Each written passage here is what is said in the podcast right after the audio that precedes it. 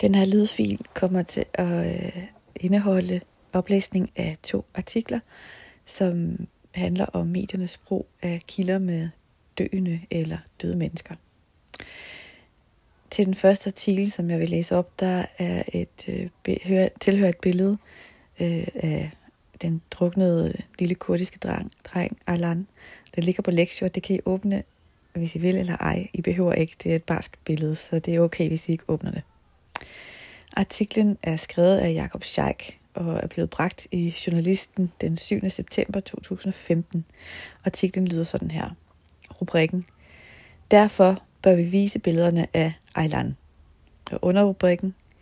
At tilbageholde billederne af den druknede kurdiske dreng Aylan er at skønmale virkeligheden. Desuden holder argumenterne ikke. Og så kommer brødteksten.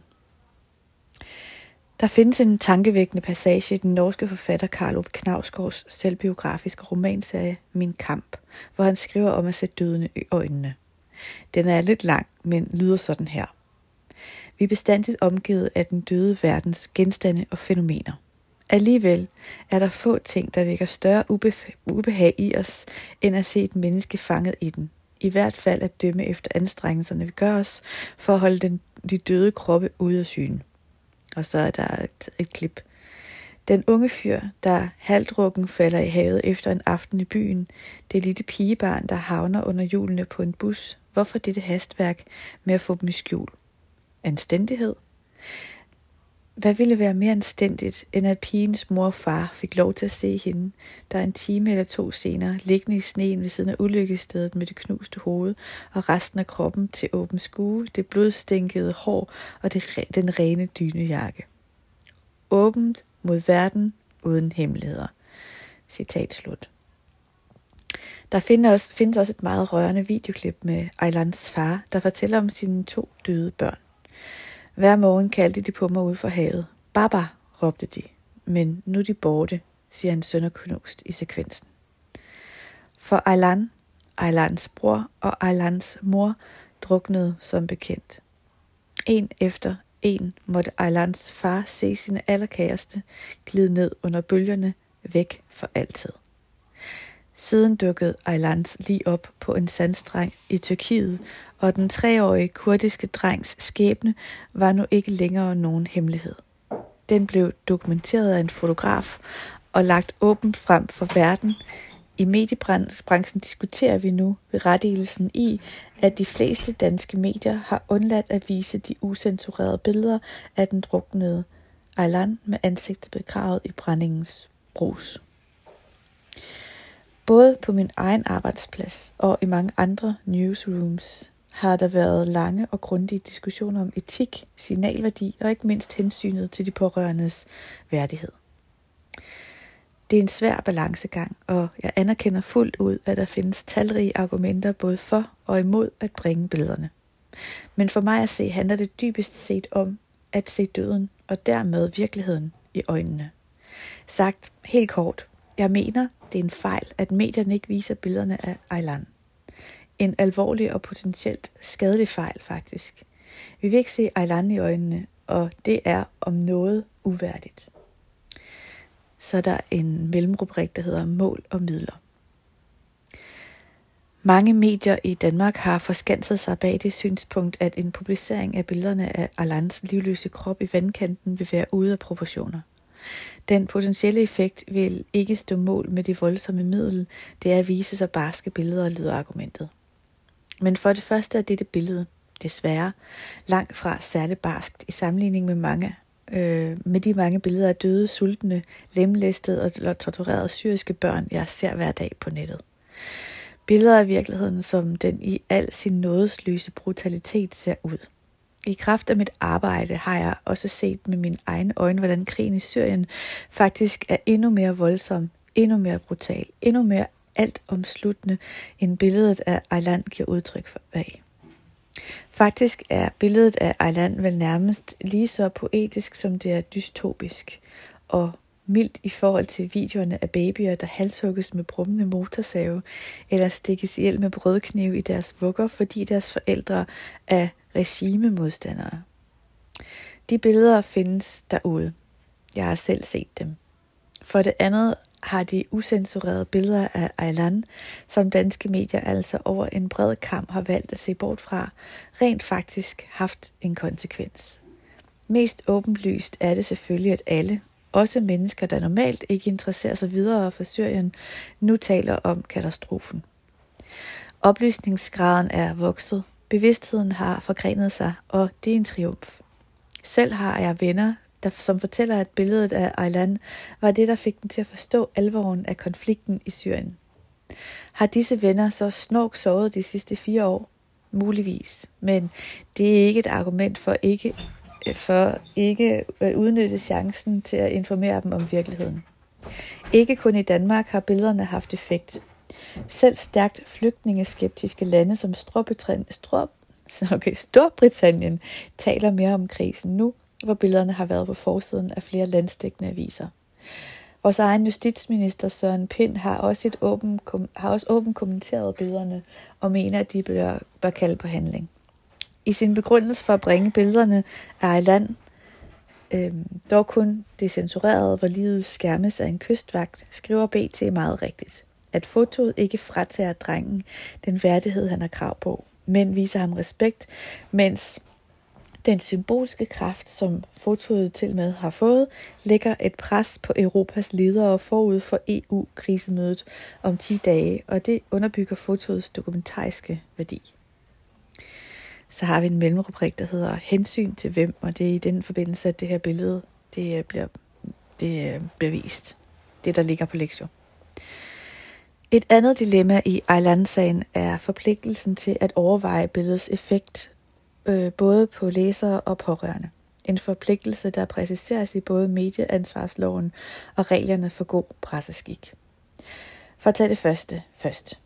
At sige, at læserne ikke kan tåle at se så barske scener, er simpelthen at tale ned til dem. Skulle læserne ikke tåle virkelighedens verden? Og hvis de ikke tåler den, er det så ikke netop et tegn på, at disse læsere ikke lever i samme verden som de syriske flygtninge, og derfor må bringes ud af parentes falsk parentes slut, forfatning, og ind i virkeligheden. Undskyld. Som øh, nødhjælpschef og krisekoordinator i Human Rights Watch, Peter Brokot, forklarede, da han blev spurgt til, hvorfor han tweetede billedet af den druknende Alan, så sagde han, Sagen er, at et barn er dødt, og ikke at jeg har tweetet et billede. Washington Post-skribenten Liz Sly formulerer det endnu mere skarpt.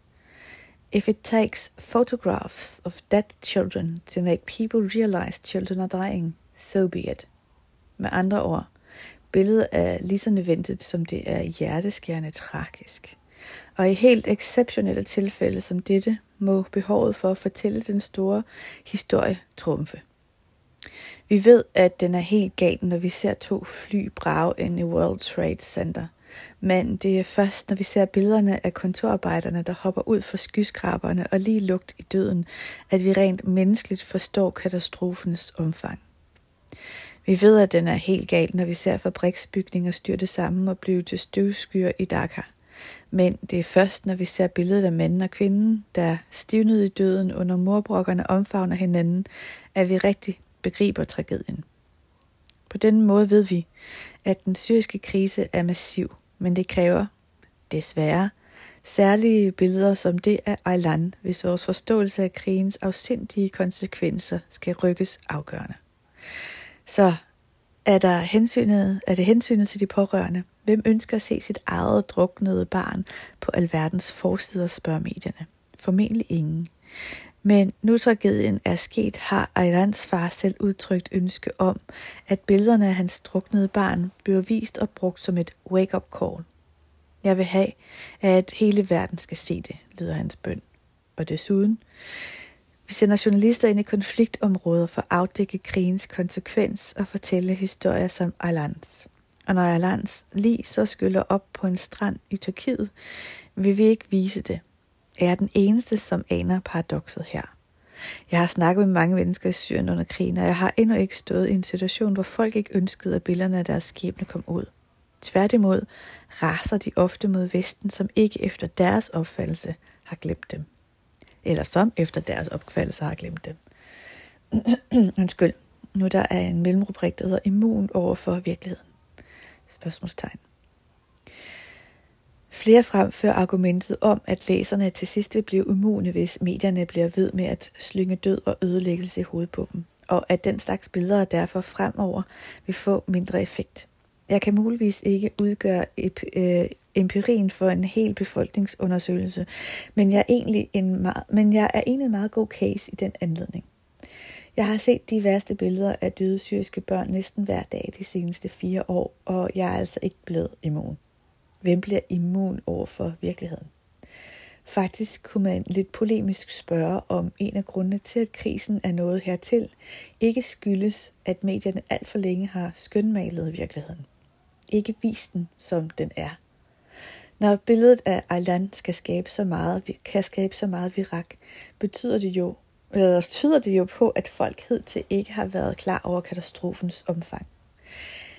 Det er ikke til at sige, om krisen var undgået, hvis medierne for fire år siden konsekvent havde valgt at vise krigens virkelighed. Men tanken er dragende. Så har vi en mellemrubrik, der hedder Den virkelige virkelighed. Jeg ønsker hermed, at medierne ukritisk skal, skal bukke under for den overflod af billeder, der kontinuerligt dukker op. Eller ønsker jeg, undskyld, jeg prøver lige igen. Ønsker jeg hermed, at medierne ukritisk skal bukke under for den overflod af billeder, der kontinuerligt dukker op på de sociale medier og bare følger strømmen?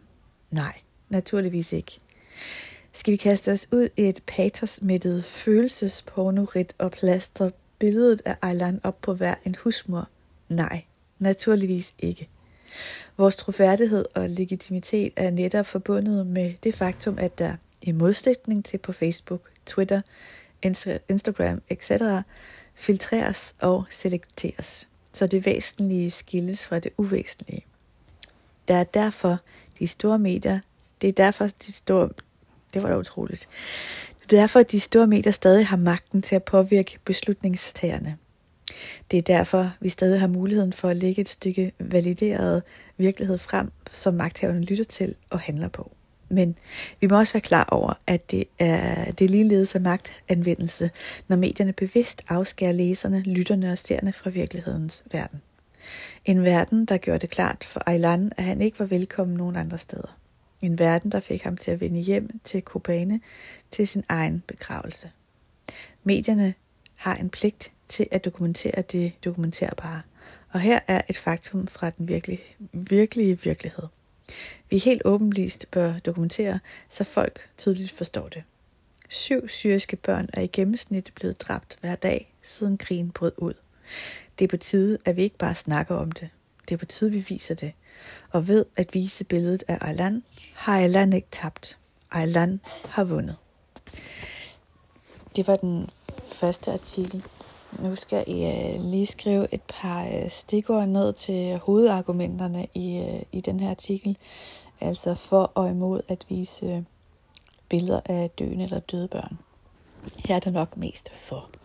Og så lige om lidt, så skal I høre den næste lydfil, som er endnu en artikel, der bliver læst højt.